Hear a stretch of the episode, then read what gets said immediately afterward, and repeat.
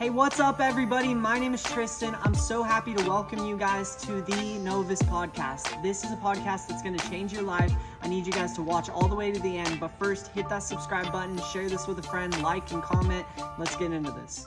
What's up, everybody? Welcome to the Novus Church podcast, formerly known as the Bethel Moments podcast, guys. Um, I'm so excited for this episode. It's going to be so powerful. We have Elizabeth Berry uh, Timothy Berry's wife. They they've done so much with Hearts Ignited Ministries. They've they've done things with uh, with Iris and these different amazing things that we're going to talk about.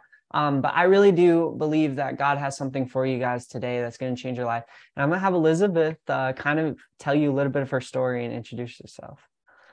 Well, thank you so much for having me. I'm really excited to share today. I have a message that's been on my heart for a while, but I'll I want to start by just saying hello. And I'm Elizabeth, like you said, and I um, have such this um, a radical story about how I got saved. I wasn't raised in a Christian home, and um, I got saved when I was about 18, 18, 19 years old. And then I got a prophetic word given to me saying that my feet would take me to every nation my heart longed to go to. And so I hit the ground running and started traveling to different nations. And I um, have such a heart to do different things. And I've done, I mean, I've held babies in the dirt of Africa, and then I've ministered in boardrooms with CEOs and everything in between. It's been wonderful and cross culturally. And that's one of the things I think that I'm I'm so delighted that the Lord gave me the honor, and the responsibility,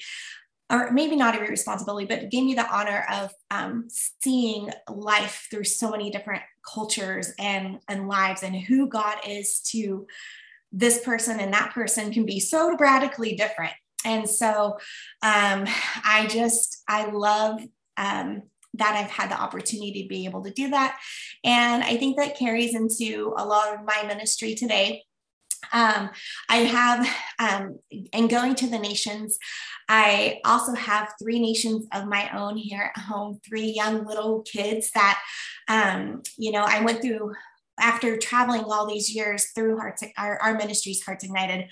I, um, uh, I, I, on my last trip home from South Africa, I was pregnant and um, I began to grieve because I knew that the season of sh- of going out was shifting and that I was being brought home to minister to these three nations that I had within my home. So, um, and it was it was a it was a big shift but it has been a true delight and joy um, i think one of the things timothy and i really um, are good at is we try not to outthink when god says do this go there and um, we're kind of i call it the stupid yes okay, Lord, it doesn't make any sense.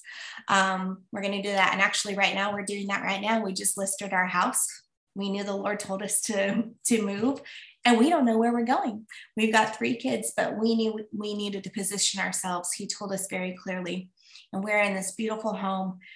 It kind of reminds me of that meme where it's God's got this big teddy bear and the little girl has a tiny teddy bear. And she's like, I love it, God but she can't see the big teddy bear behind his back.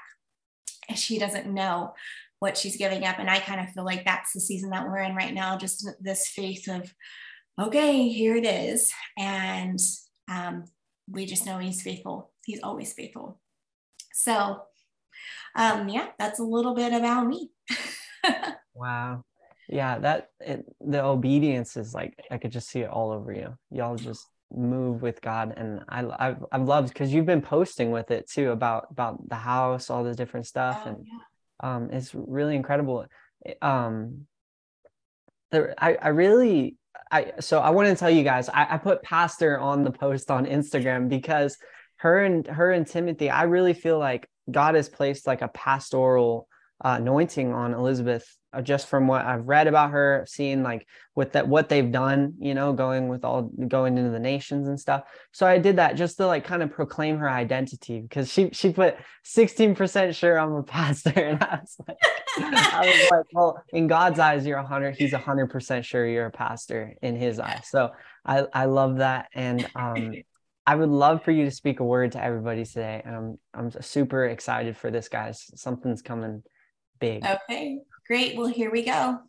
So, I, being raised in a um, non Christian home, there was a lot of different things that I encountered in life. I'm sure Christian homes experience these things too. But when I got saved, I was really in this place of desperation because I knew I was either going to surrender to death, I was ready to take my own life, or I was going to surrender to this Jesus that people kept telling me about. And I kind of had a feeling about him. I just, but I, I was at a pivotal moment in my life um, but with that being said, when I got saved, um, which was amazing, I, I gave a deep surrender. Um, uh, just, Lord, I do not want to live this life. You better make it good.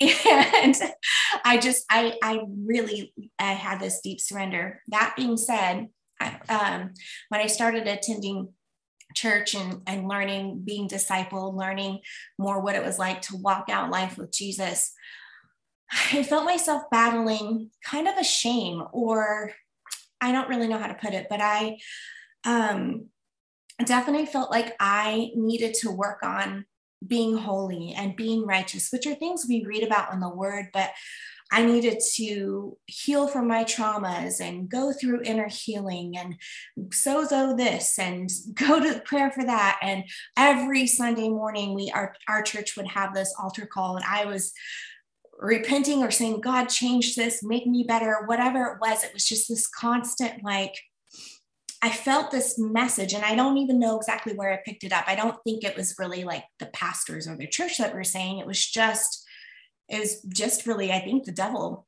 And I found as I've shared the story, so many people resound with this. They there's something that um, makes sense. So I felt this. You've probably heard the phrase "own your ugly." Have you heard that phrase before? Own your ugly, right? Take responsibility um, for your misbehavior, for your sin life, all these different things. And I really took that to heart. Um, and as walking out my salvation as a new believer. And boy, oh boy, I was seeking God, correct this about me, make me more disciplined, make my prayer life look like this. I was always praying for Him to conform me and to change me. And which it was in the humblest place of my life. However, I got so caught up in what I wasn't or who I wasn't I wasn't disciplined. I wasn't trustworthy. I wasn't honest. I wasn't all of these things that we know that we should be. I, I never looked enough like Jesus. I, I had to, I, there was always work to be done on me to own the ugly. And I spent a lot of my Christian life um, walking that out. Like I said, because I was, I was saved. Um, I had a lot of abandonment issues, a lot of um, trauma and crises. And it did cause for some maybe not so shining moments that would come up. Like maybe I'd be really defensive about something or unintentionally hurt somebody's feelings or sometimes intentionally hurt their feelings and um, and uh, but i just there was no real um, I just always felt like I needed to get better. And so um, I have this amazing thing happen to me after about a year after I gave um, birth to our third son. He was about one year old. And sorry, he's my second son, third child. And um, it was about a year later, and I just really wasn't happy with who I was. I wasn't happy in my faith. I was um, kind of just living this lackluster Christian kind of just, there was just something not right. And I felt like, man, what is happening here? I don't, this isn't who I am. And this is what happened. All these years of counseling and inner healing prayer and sozos that we've heard of, and there's all kinds of restoring the foundations and all of this stuff. I never owned my beauty. I was really good at owning my ugly, but I never owned who who I was really. And so I began to seek God's divine design. God, when you, I started praying, when you created me, what did you dream of? What did you think of? What song did you sing? What words did you speak over my life, my divine destiny? I've sought to know my identity in Christ, but who did you create? Who is this person? I believe each and every single one of us are put on this planet with a purpose. And I felt there was an absence within our churches, within um, sermons that talk about well who who am i but who am i in christ but who am i and like if god created a rose to be a rose the purpose and intention is a rose and i realized all these years i felt like i was maybe i was designed to be a rose but i was trying to look like a lily or i was trying to look like a rock or whatever and because i was trying to fit in with this idea of what it was to be righteous and what it was to be holy and what it was to look like Jesus, be like Jesus, think like Jesus. Well, guess what? Jesus is Jesus. and he paid. and all those years, I was trying to sacrifice and lay down these aspects of my core values. Part of the things and the, the discovery that I've journey that I've gone on is I didn't celebrate those things. I, at my core, I have this desire and love for adventure and fun those are I, I like integrity and I like honesty, but I, I I feel like there's more to to me. And so I started to seek Christ in that way and and God tell me who did you create and that's when I I I realized she's pretty cool.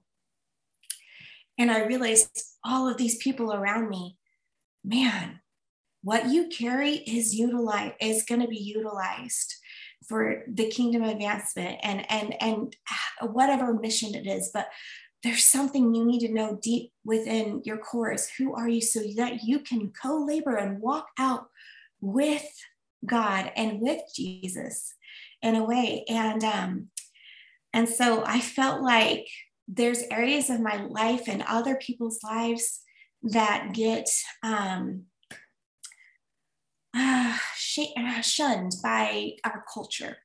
Like I hear it over and over again that discipline is, you know, something we really, really, really need to have and something I struggle with.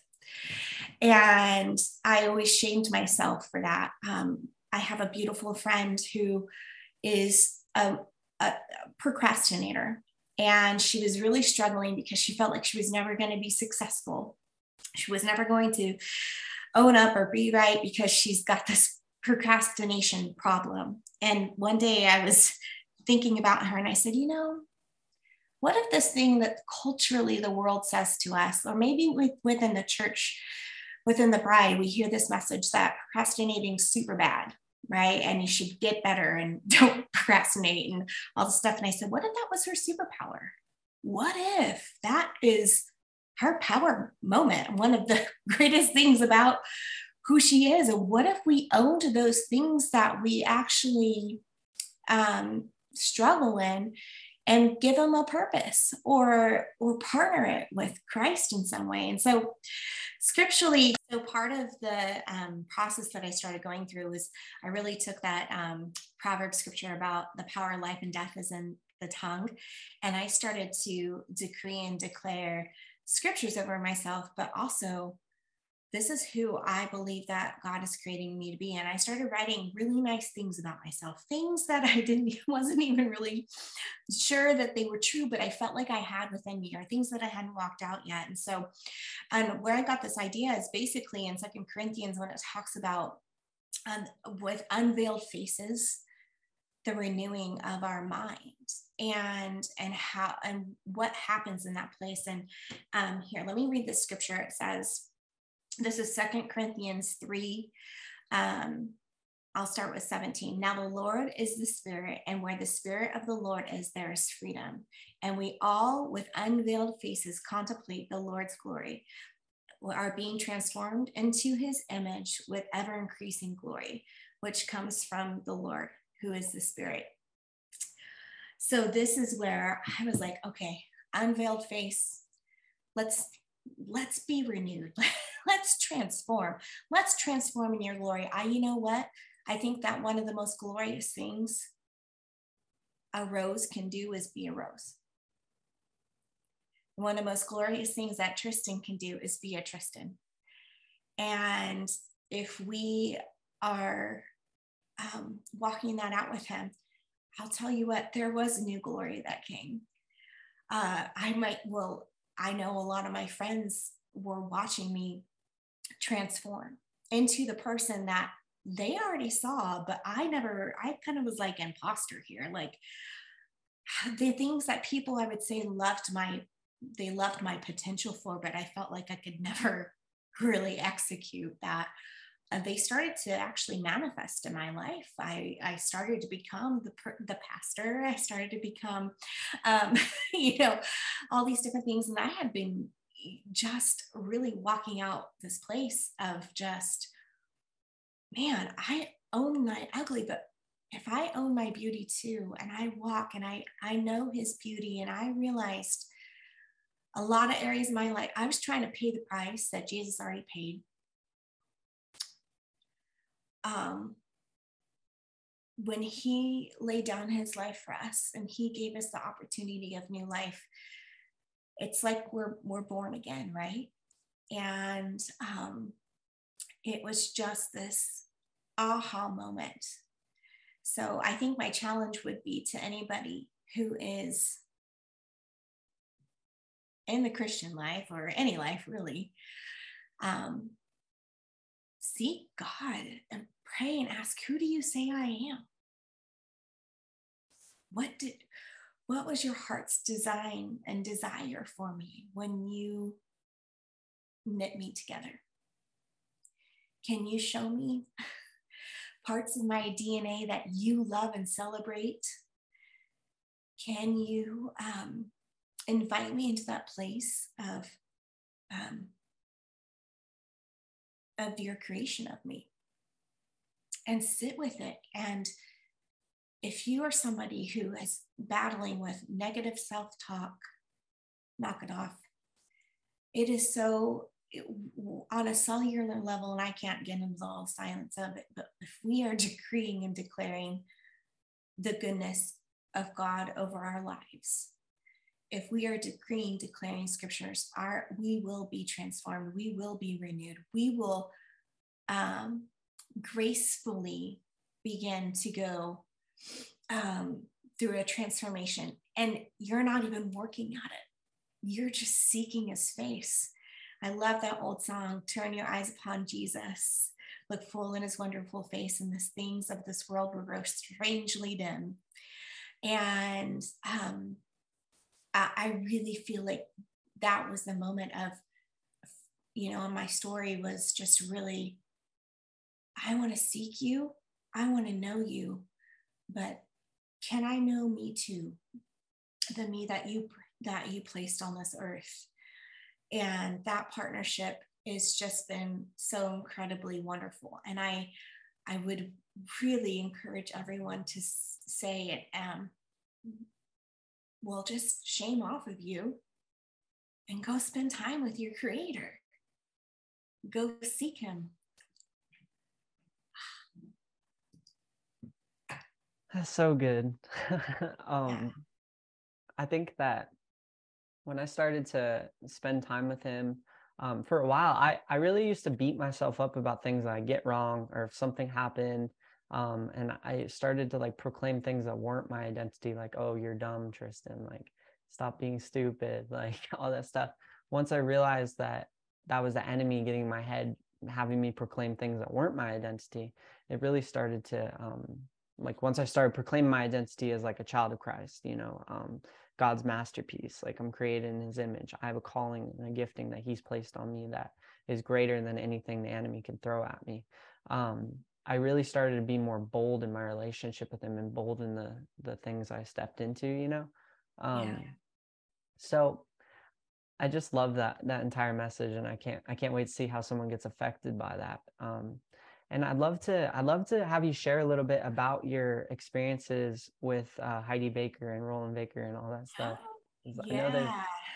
Well, so I've, I've um, spent time in Mozambique with the bakers, and that was um, just really, really wonderful. But the first time I went was in 2005, and I we had read um, Heidi's book, Always Enough, a group of girlfriends and I, and we decided we want to go. We want to go see what's happening. So we went to Maputo to their children's center there, and got to serve and love on babies and do all kinds of really um, fun things with the kids and man, what a, a lesson. And um, one of the, um, and Heidi and Rolland weren't there at the time. I, I didn't meet them in, until 2000. Well, I think I met them in 2009, but I, I didn't go over to serve with them until 2011. But, um, you know, one of the, one of the most amazing moments I can think of right now was um, I feel like I might have my timeline wrong, but I was we were ministering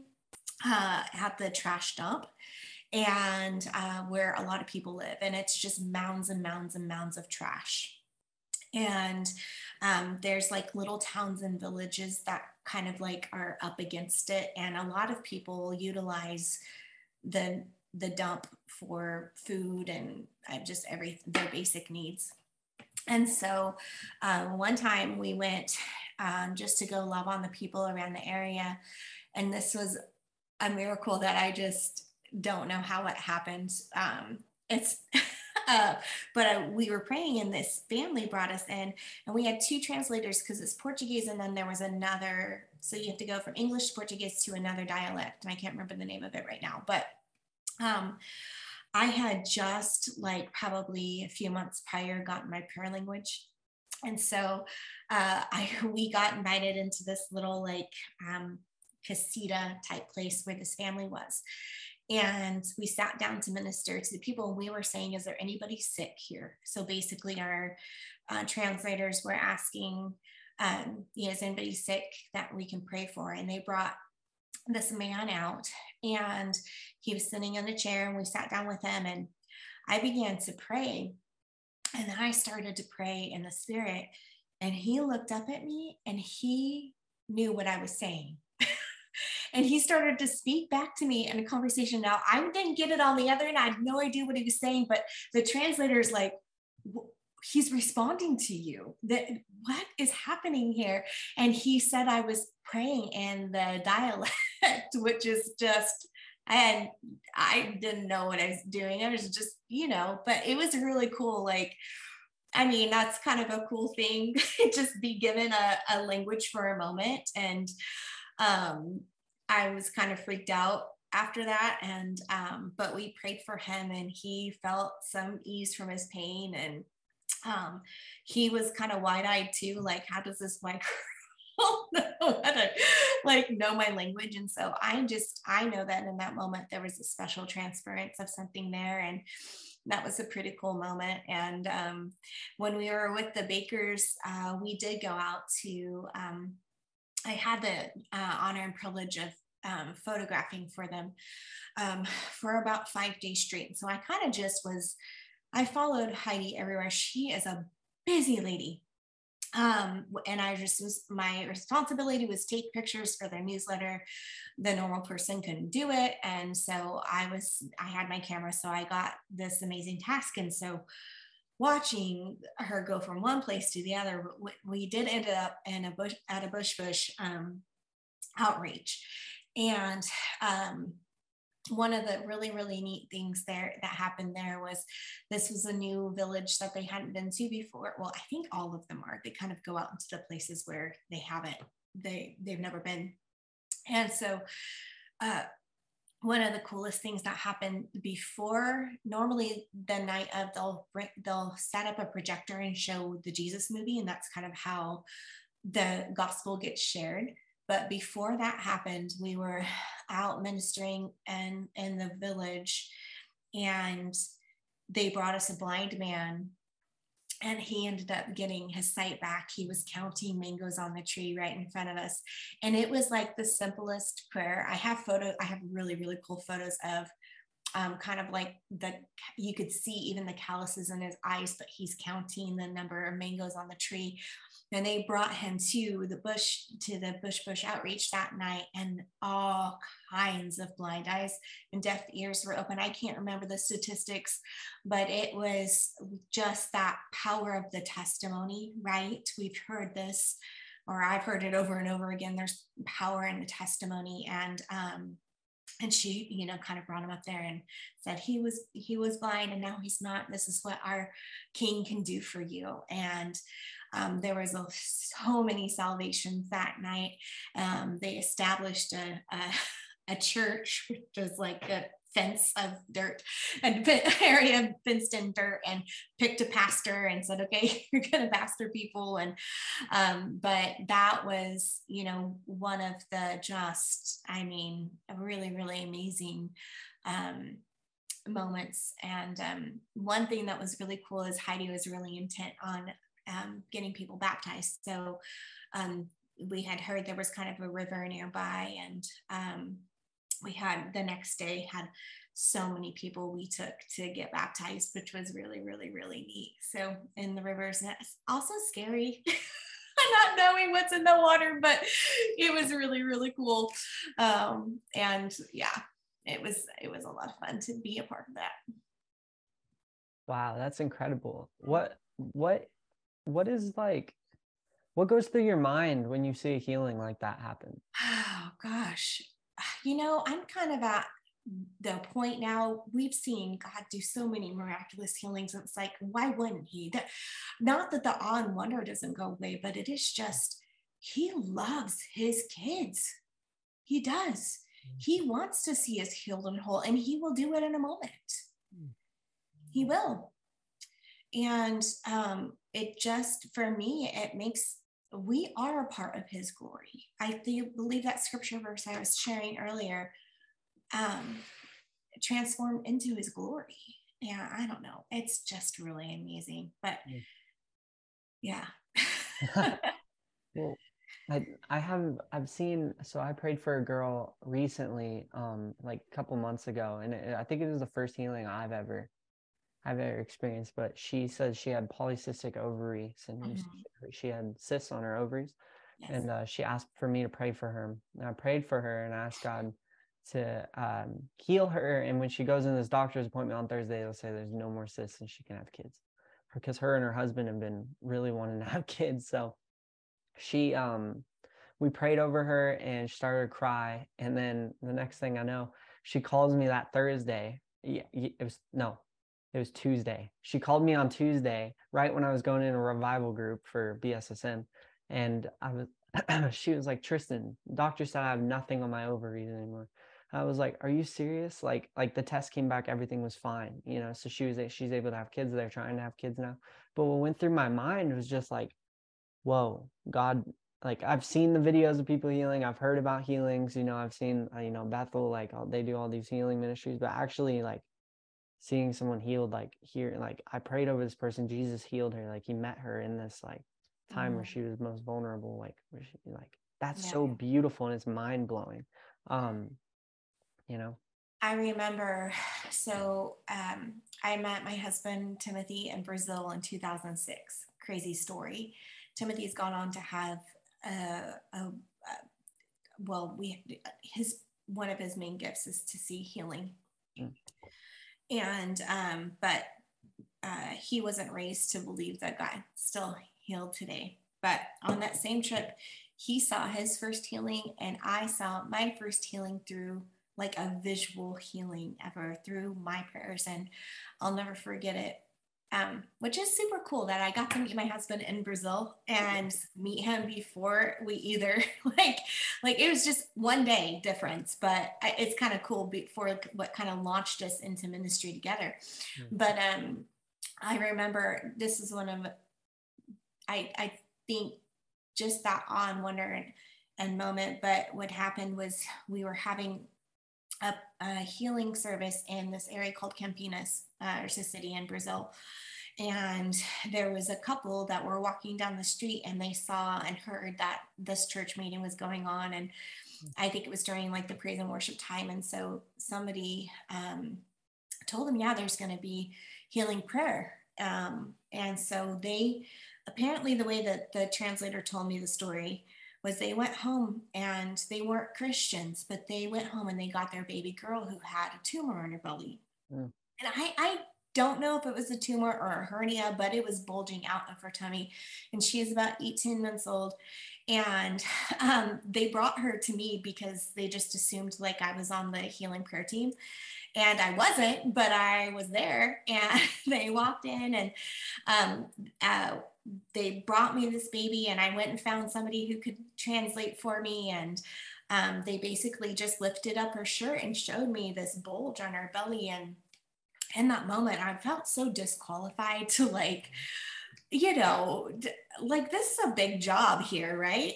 And so like they're asking they don't know the I didn't know this at the time. I didn't know that they didn't know the Lord but um, I just I leaned into Christ in that moment. I was like you know what I I I remember that God would just say like, or Jesus when he would pray for healing, he would just like say, "Be healed."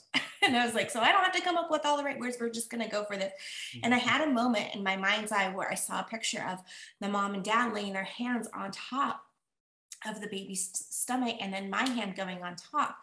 And so I asked, I said, can you just place your hand there? And so they kind of stacked their hands in that. I put my hand on top, and all I prayed was, be healed through the power and authority of Jesus Christ. Mm-hmm. And I lifted my hands, and they lifted their hands, and the, the bulge was gone.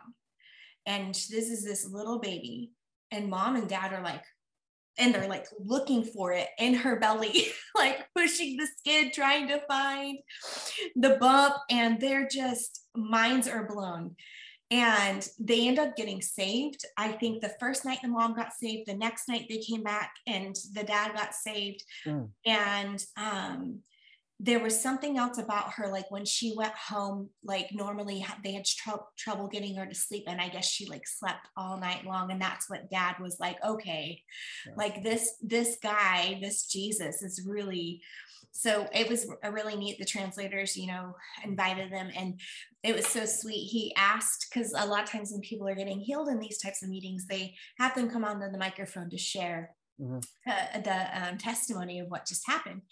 And the mama she was so embarrassed. She was like i'm not in church clothes. I can't i can't like she was so embarrassed about like they just never really been to church but their idea of what church had to be and what you had to look like in order to be on the microphone. And mm-hmm. so anyway but she was too embarrassed. But the next night she and him came came back. They brought the baby again. I believe i remember her name. I think it was sophia.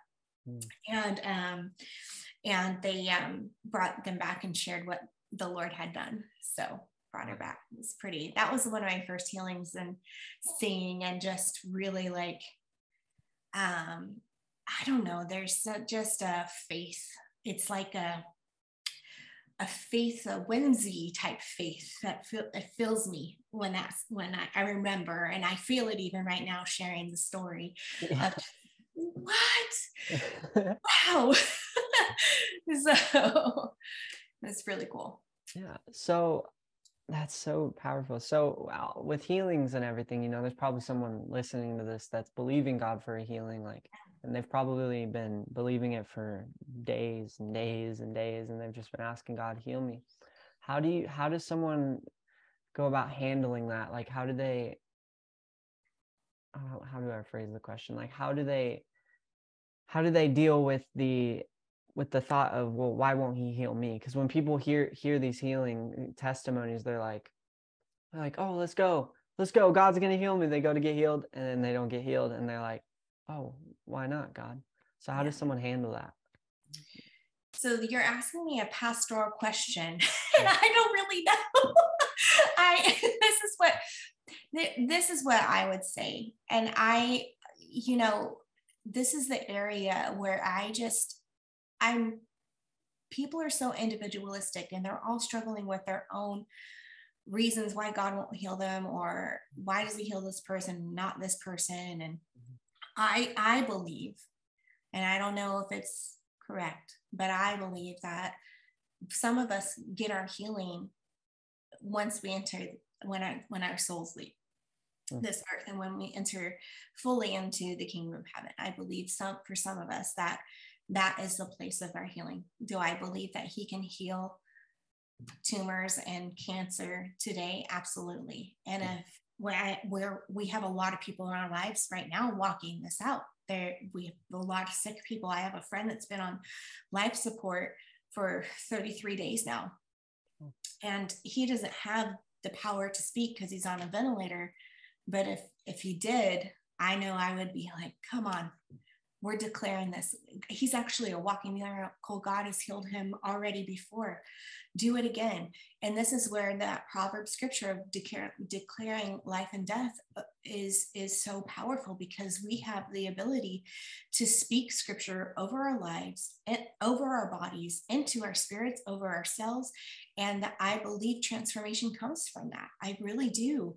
Um, I, I think we have to partner with it in our and our hearts and our minds.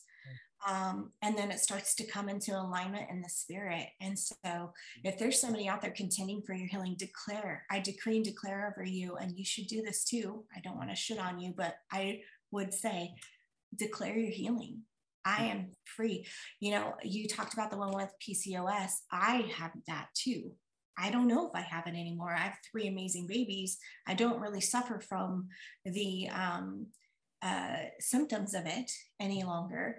But that is something that I walked out um, and experienced that there's a lot of women that have those issues and mm. the lord gave there's times when the doctor said you're never going to have kids but i i've got three amazing kids and never took a single medication for it Amen. never so i never took any meds mm. um, to help produce that. Never had to walk through IVF, no fertility treatments at all. Mm-hmm. Um, but I really did partner with the belief that I was a mother. Wow. And um, our first child, it took three and a half years for us to get pregnant. Yeah. But we just knew, we just knew it's that, you know, even if I was going to be 95 like Sarah, have a baby, but you know, um, I just knew that one way someday that I was divine purpose. And I also know that too, sometimes our areas of wounding are our greatest areas of ministry. And so I would say for what the enemy is trying to destroy and take away, utilize it to um, to be a tool for his kingdom if it's possible so good so good so you've gone with uh, you've gone with iris mm-hmm. and i'm sure you then it sounds like you were with global awakening at one point as well yes right? global awakening iris um, and then my husband and i were um, uh, ran a ministry school um, mm-hmm. in our city for seven years we were co um, not founders but actually Pep Roby, who you know, um, founded the school and we got to take it over as directors. Um, and then um, Timothy was an associate pastor for years at a local church here. And um, I, you know, I guess you could say had the role of pastor's wife, but um, I, I did all kinds of things within the local church um, here as we were in that season of having kids. So, hmm. yeah. Wow. Mm-hmm. Um, when you first started ministry, like, what? How was it? Was it hard to take that first step to travel, like to just go and do it, like, you know? So, you know, the thing that I had to work through most in my 19 year old mind. Mm-hmm. So here's what happened. When I was 16 and I was in, in a Christian home, I had the opportunity, I was invited to go to Europe mm. and to do a Classroom Without Walls three week tour of six six or seven countries in Europe. And I did that and I got the travel bug because I was like, there's a whole world out there. Like, just it was I, so many people live in this bubble. They've only been to where they've been. And it just, I was like, oh man, this is amazing. And I was, I remember um, even t- when we would go to the cathedrals and stuff like that, I there was a pull and to this holiness and stuff that to the faith there and it was really really neat to see all of that so mm-hmm. when i I, I got to see a little bit of um, of God in those places as a teenager. And um, it's a miracle that I was even able to make it on that trip because my I, my family didn't have a lot of money. My mom was in nursing school at the time. My parents were divorced. There wasn't a lot of support, and it wasn't you know it was one of those things and i think I, I worked really hard and i saved the money and i somebody partnered with whatever you raise and who knows but i got there mm. so when i got saved i i would dream about what it would be like to travel for jesus. Like how can i have a job that or you know like so um, immediately once i received that prophetic word so i was at there was some guy that was ministering at our church and he had a prayer line and i went up to the front and he decreed that prophetic word over me that um, i think it's from De- deuteronomy and it says every um, every nation your heart longs to go to your feet will take you. So i started longing but the biggest thing the, the hard part was my shame. I felt like i wasn't qualified.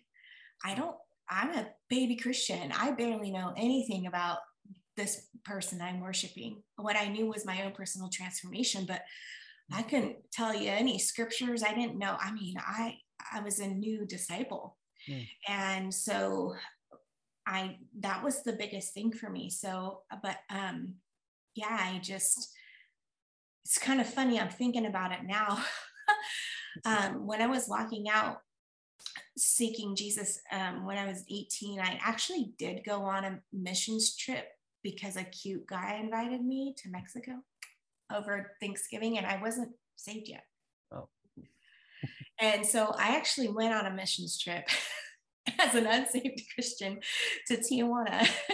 um, that was November of 1999, I want to say, and it was um, January 31st of 2000 um, that I gave my life to the Lord. So a few short months later, but um, I, I think it was just that shame and just feeling so disqualified. And that was the biggest thing. But I, something I know that's when God created me, part of my divine design is he gave me a gift of tenacity wow.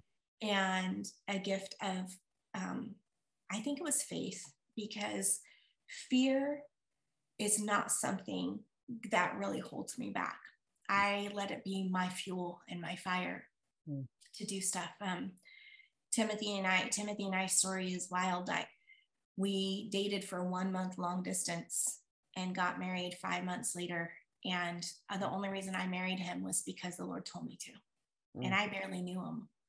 Uh, it was, it was, he had given me a dream. He had given me this pr- prophetic insight. And I knew that Timothy was my husband, but I didn't have the typical love story of we dated and we fell in love and we, mm. you know, went out to dinners and all that stuff. It was, he lived in Virginia. I lived in California. We had met in Brazil.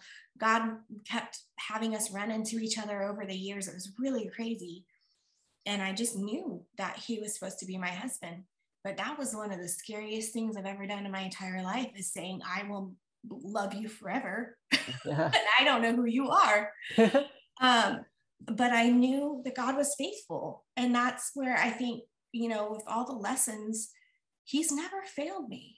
He's never let me down. And mm-hmm. he, I can tell, I look at the lives of people around me and I see the same story. he hasn't failed you. He's pulled each and every one of us through, and we may be in the thick of a situation to where we are in distress. There's there's a trial upon trial upon trial. I'll tell you, this year's been hard for us. Mm. We lost a baby. I lost my dad. Um, and hold on, there's like a weird pop up thing. Um, mm-hmm. And um, uh, a lot of heartbreak and a lot of grief. Um, and now we're leaving behind this house in this community that, I mean, this season of being here and the city has been absolutely beautiful. Mm. Um, and I'm so incredibly thankful. But I know that He's faithful and that there's somewhere new and there's some place that maybe it's not for me maybe it's for my kids or maybe it's for the community that we're being moved to but um, He won't fail us. It may not look the way we expected, but He is unfailing. He is a faithful, faithful friend. And that's where our, I don't know, I think I was just gifted with that. I, I, I think what it comes down to is when I surrendered my life when I was 18 and a half, I really said, it's yours. Hmm. You can have it all. I'm not very good at living life my way. Hmm. I, I suck at it. So you take over. I surrender. Yeah. And that's kind of just how I live my life, you know. And I will say, an observation as I've met people that have been raised in Christian homes or raised in, with that faith taught, there's something there that that element of surrender is mm-hmm. something they haven't learned or I don't know. Um, so I've observed that with some of my friends. I'm like, God's got this. There's, you know, there, it's something that has to be learned along the way in your journey. But uh, I tell you, it's the best way yes. to live life is to say, okay, and jump. Don't think mm. about what the moment you start thinking, it's like, say you're at the top of a high dive and you've got your toes. If you take a moment to think about what you're about to do, you're probably not going to do it. Mm, that's true. You're going to talk yourself, you're going to freak out. Your nervous system's going to get all whacked. You're going to, and so there's, when you're doing that new thing, that confidence isn't there. And uh, so just don't, just do it. Just mm. go, leap. Yeah. Um, a verse, a verse that came to my mind, not, I want to finish what you were saying, but first right. just came to my mind was Psalms 9, verse 10. For everyone who knows your wonderful name keeps putting their trust in you. They can count on you for help no matter what. Oh Lord, you will never, no, never neglect those who come to you. And that's that's the power of putting your trust in God, you know. That when we when we give him everything, when we when we trust in him, like we're trusting him to help us. But at the same time, it's not like transactional, but the same but we're safe you know because we have his covering his his wraparound love his presence that protects us you know that gives us the courage to make the jump you know yeah. um but yeah i'd love to hear more of what you're saying i don't know i think i was pretty much wrapping up okay yeah i was when you were sharing um that scripture verse there's this old mm. song that um, worship leader David Ruis, he um, was really big in the vineyard movement in the mm-hmm. 90s. And there's these lines at the beginning of the song. It says, The narrow pathway through the needle's eye. I'm stepping forward to the place I died because I know that you are faithful. Mm-hmm. And it's a very beautiful song, but every single time um, I I get into these situations that take extreme faith, I just think about there's it's a narrow pathway. Mm-hmm. It is. And I don't know how many people um, it's so individualistic. Um, but um, that stepping forward, I said this earlier before we hit record on the Zoom. Mm-hmm. You never know what you are anointed or appointed for unless you show up in the room. And um, just show up, step forward, keep moving, keep your eyes upon Jesus. Mm-hmm. Um, and there's there's a visual coming to my mind right now. This might be a prophetic inkling for somebody, but if you've been running the race and you're on that racetrack and you've been clearing hurdles, mm and then your foot gets caught and you end up in the dirt face down. Um, if you're in that place to where you're not sure you can't get up, you're not sure you can get up. Mm. You've hit too many hurdles, you've fallen down too many times. You think that you're at the end of your race. You think that your time or your season is done and that you need to get off the track. I believe there's somebody that's listening to this that the Lord is saying, just look up. And mm. he's right there, eye to eye with you. Look into my eyes. And he, his hands are there saying, Let me help you. Let me. And you lock eyes with him, and you are now back up on your feet. And he's walking with you. I believe mm. that there's somebody right now that is struggling with whatever it is. Mm. And um, he you don't have to do it alone. And he is faithful. If you lock eyes with him, uh, he's gonna get you through and you're gonna be able to go. And I I I just know you're gonna be able to keep going. Yeah. Ooh, I felt Holy Spirit on that. Whoa. I have to run a lap in my little office here. Um that's so good. Um, if that is for you, y'all, don't be afraid to put in the description. We'll pray for you and reach out. But um I'm I'm so honored to have you on. Um you before we go, you said that you you moved into like kind of I was reading your bio a little bit. You you stepped into the the pageantry and like that was just something oh. that, that was hard for you. Yeah. How, how how was that like a form of ministry for you? I'd love for you to. Well, it's kind of funny. Um, so I have um ran twice in some local pageants, but then I the Lord told me to run for Mrs. California, which I did mm-hmm. twice, and I um I've never won a title. I've gotten lots of awards, um, but uh, I've never had that. I've never gotten a title, and I've never done it for that reason. That's probably why I've never won because it's it's always just been the mission field for me. Yeah. But one day, um, I was this was years ago. I was praying about going to um, on an, on a missions trip to Brazil. Mm-hmm. And it was the fall of some 2015, I want to say, or 2016. And um, I had this invitation to run in our local pageant.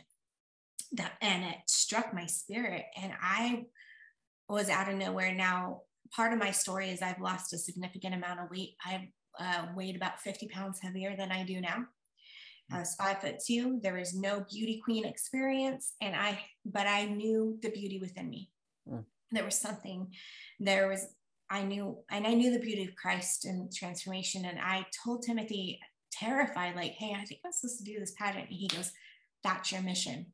Hmm. it, it wasn't brazil. It was this local community. And i went and i met so many amazing women. I knew that i had the opportunity to you know uh, people think of I don't know what pageantry is like. I'm really not that versed, but I know that people have ideas mm. of what uh, pageantry is. And I, my experience has been a lot of these women that are doing this are phenomenal people. And they're stepping out on a stage in front of a group of judges and saying, Judge me mm. and tell me whether or not I get to have a title or a crown and they're doing it in front of an audience of people. That takes a special type of person, I would say, to do that. Also, they're self leaders. They're willing to develop, the to learn, to grow, to um, to change. And um, and I I just was I got to pray and walk and talk out uh, with a lot of women. Then there's women in there that are doing it because they're looking for identity and they're trying to find it within their physical beauty. They're trying to, they do it for vanity reasons, for the world to tell them that they're beautiful. Wow. What if somebody is just sitting in a room with you and tells you your beauty or points it out?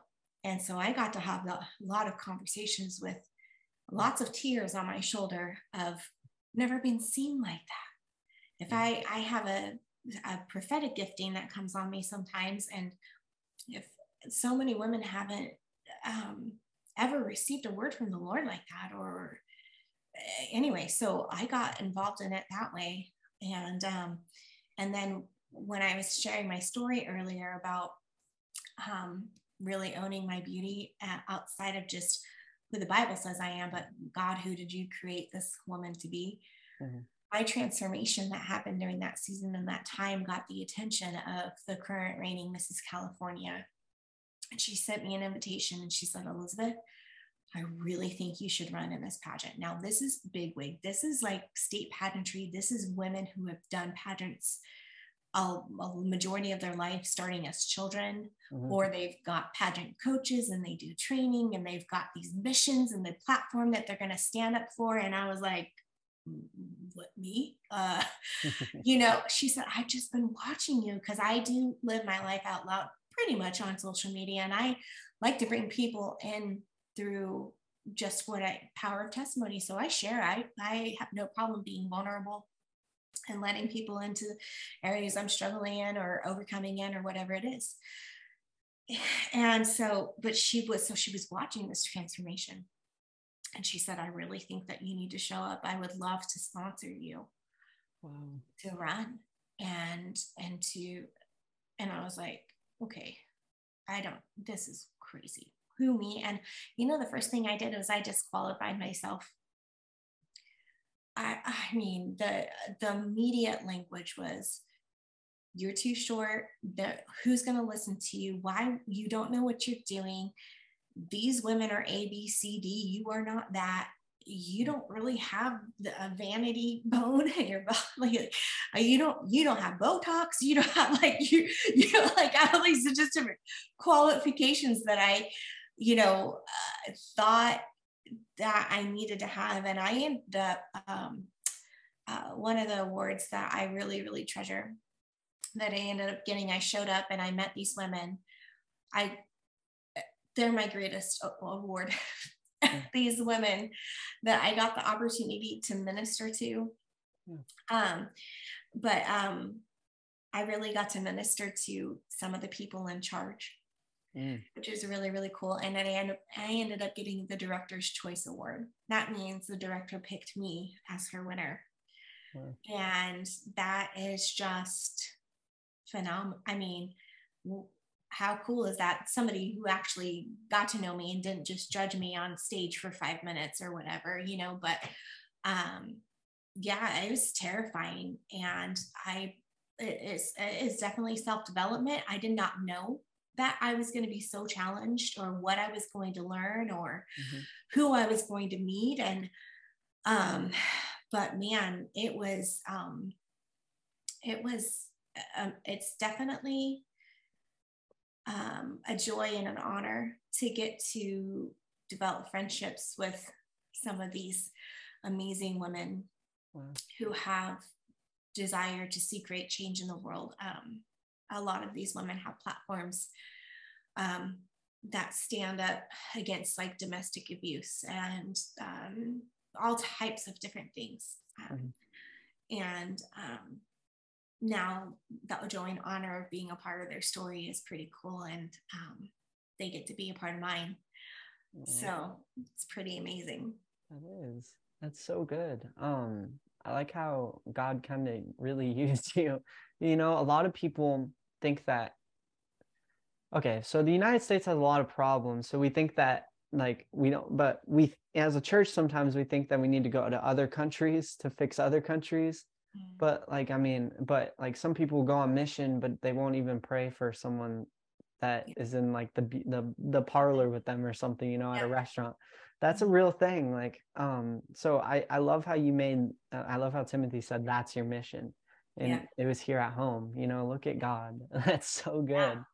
um yeah. and that that prophetic gifting you said i have come on me i love how you just had it come on you just a few yes yeah well you know i'd like to i do not i you know I, labels are not my thing yeah because i believe labels are meant for jars not for people oh. and you can be a prophet one moment a mom the next. I can't tell you how many times I'm changing diapers and the the a word of the Lord will come to me. Wow. It's a do it's a duality. And so there so I'm just not like like you said pastor i'm like oh that you know like i can't uh, maybe part of me but there's also a lot of like uh i mean you could call me a a dancer because I grew up dancing. You could call me a singer because I've led worship. You can call me all those things, but I just have such a hard time when somebody wants to call me one thing. When you asked, how do I introduce you? I'm like, mm. I don't know. there's a lot, there's a lot here going on and I'm a lot of things to a lot of people, but um, yeah, I don't know. I just, you know, there, how many definitions do we need to give ourselves? Mm. But I don't know. I'm just a kid in God's kingdom. And um, yeah, I mm. don't know. But I don't want to ever call myself like a prophetess or that one thing because I, I, a moment will come. Yeah. I, I think when you kind of just position yourself, this is, this is one of the prayers I pray almost every day is Lord, what are you saying? What are you doing? And how can I partner with you? Hmm. What are you saying? What are you doing? And how can I partner with you? And so it's kind of fun way when you're leaning into him like that and just saying, is there a part? Do I, do you need me in some way today? Or, I mean, there's days that go by. I mean, just in my responsibilities and role as a mother, mm. where I can feel like I've done, uh, feels like nothing to contribute to society. But that's not true. Yeah.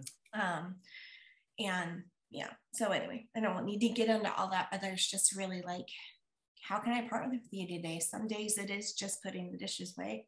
Mm-hmm. I don't know if there's a skills and skills and traits that kids need to know how to serve, you know. Yeah. Um, but yeah, I don't know. It's pretty cool. When did you when did you start to like recognize that God was speaking to you, like giving you prophetic words and things like that? Like when how like when did that start to come on? Um, as a child, actually. So this is one thing that's really cool. I wasn't didn't know who Jesus was or but there was a knowing within me. So I believe I had a relationship with the Holy Spirit my whole life because hmm. I was kind of um, a unique kid. I was born with this a love for people that I could. My parents used to say it was so weird because I would, I would meet somebody and they were just the most special thing to me. Mm. And every, almost every person I met, I just had this regard for. I think we kind of had to have a word for it and i think it might be like an agape gift where it's a knowing mm. love and i i realized that as a kid i would have these holy spirit inspired moments uh, and i had no church framework for that.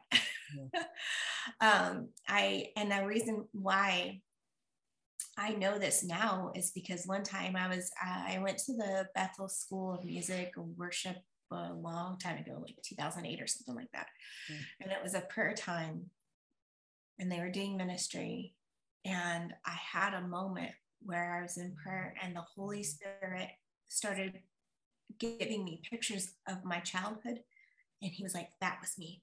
That was me. Wow. That was me. That was me." And I realized at that time, I was like, Holy Spirit's been with me my entire life. Oh. My entire life. I think is with all of us.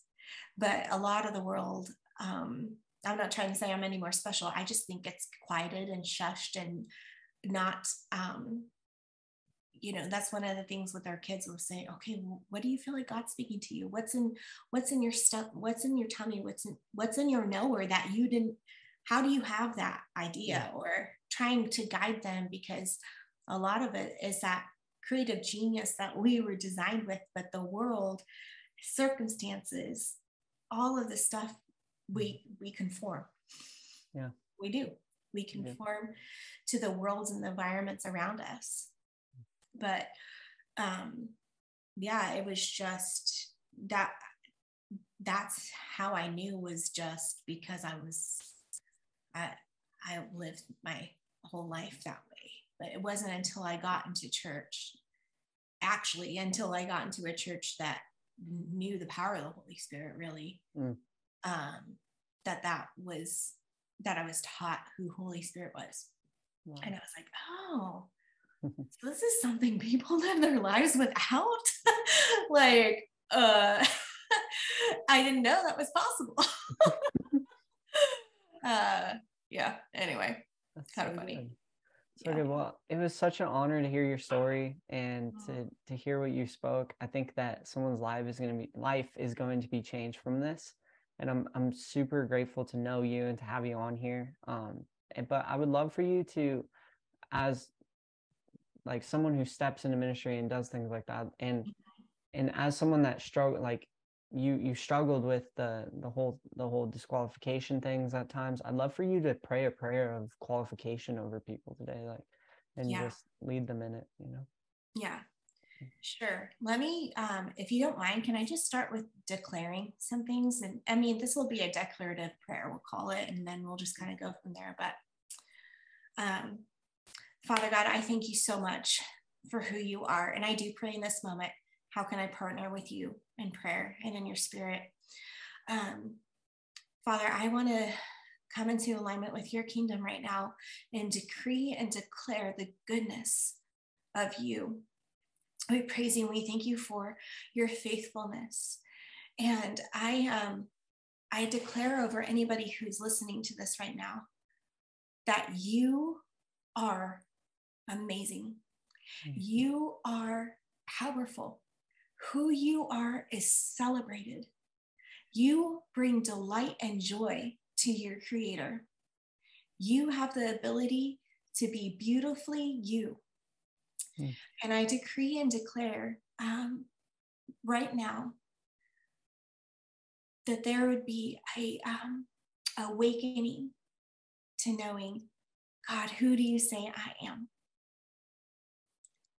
That you would begin to unveil more of who he thought of and who he dreamt of when he created you. Mm. God, I thank you, thank you for your faithfulness and your unfailing, unfailing love. And I pray that as people go on the rest of their day and week and just the entire lives, that each day they would grow closer and closer to you. Um, I pray that your love would wash over right now every single person listening to this, and that they would feel a warm hug of acceptance. In Jesus' name, amen. Amen. So good. Well, thank you so much, Elizabeth. This was amazing. Yeah. Um, you're more than welcome to come on whenever you want. If you have. so, All right. um, but thank you everyone for listening. We love you, and I'm praying you guys have a blessed week. Uh, share this with a friend who needs to hear it, and uh, we'll see you next Monday. Thank you so much for watching. I hope this podcast changed your life today. If it did, put in the comments. Tell us what you learned, how it helped you. Put amen in the comments. Let's just blow this up and share this with a friend. And don't forget to hit that subscribe button. I love you guys. See you next week.